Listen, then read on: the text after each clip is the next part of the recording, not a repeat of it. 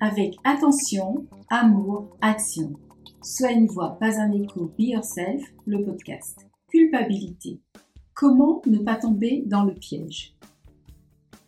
La culpabilité et le sentiment de culpabilité sont à différencier.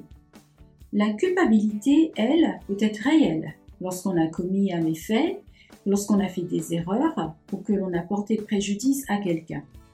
En revanche, le sentiment de culpabilité, arme psychologique dont certains individus usent pour faire appel à vos émotions et pour vous amener à satisfaire leurs propres désirs, sans tenir compte de vos besoins et de vos aspirations, est un fléau.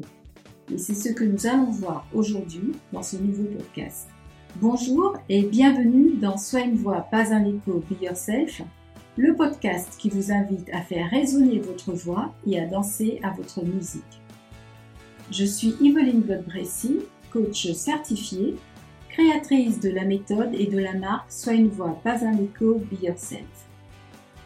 À travers le podcast Sois une voix, pas un écho, Be Yourself, je vous invite à la réflexion, à être le leader de votre vie, à vous renforcer à accroître vos connaissances au-delà des apprentissages classiques, à aiguiser votre sens critique, à vivre votre vie pleinement.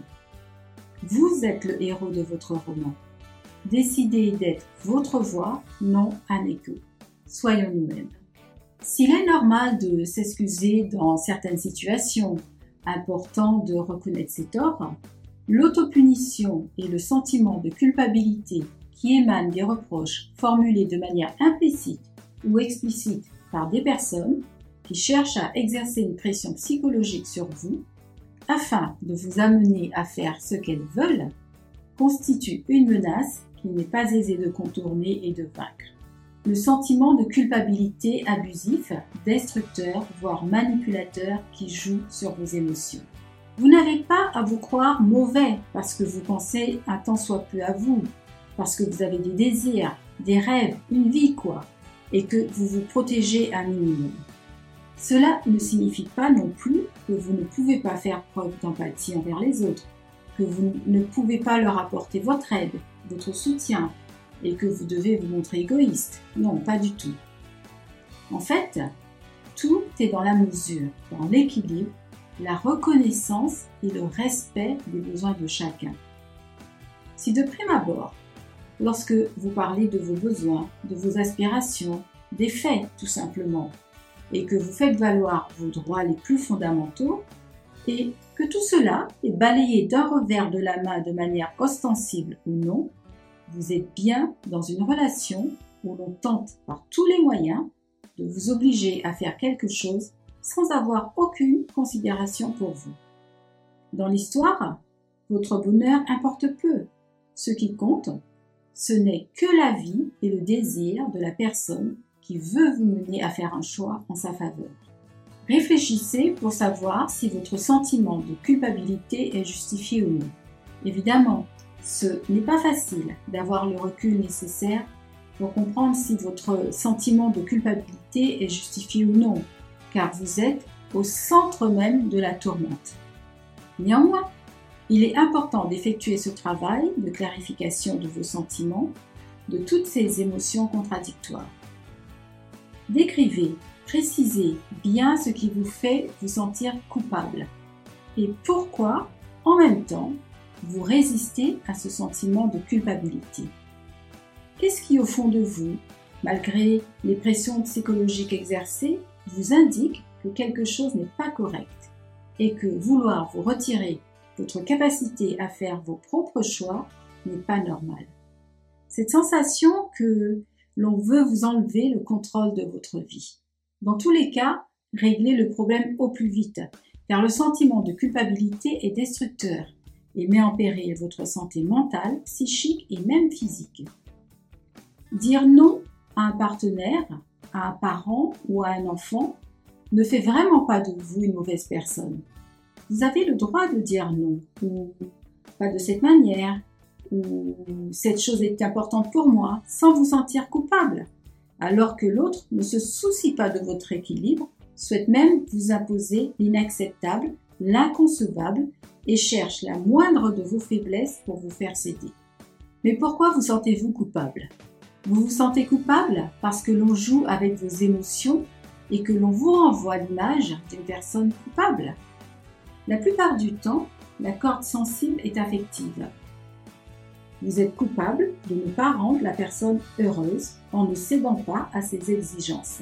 Et tous les moyens sont bons pour jouer sur votre corde sensible. Colère, tristesse, se faire passer pour une victime, etc. Mais ce n'est pas de votre devoir de rendre l'autre heureux en vous niant complètement.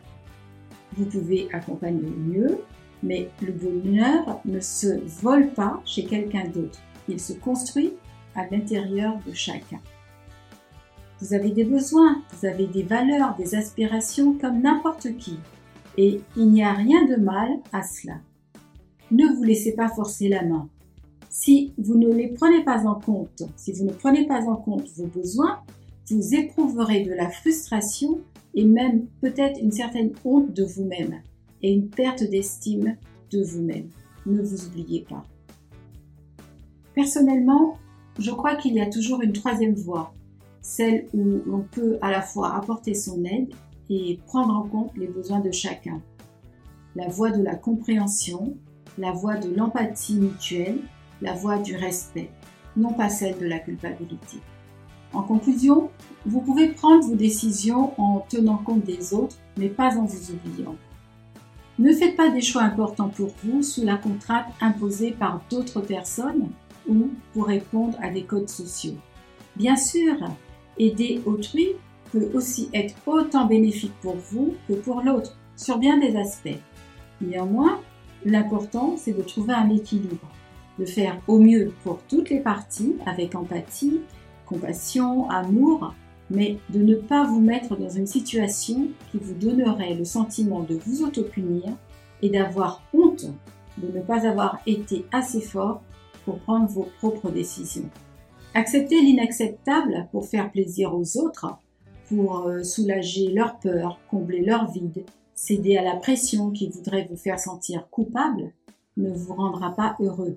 Au contraire, vous deviendrez amer et vous ne serez pas plus considéré.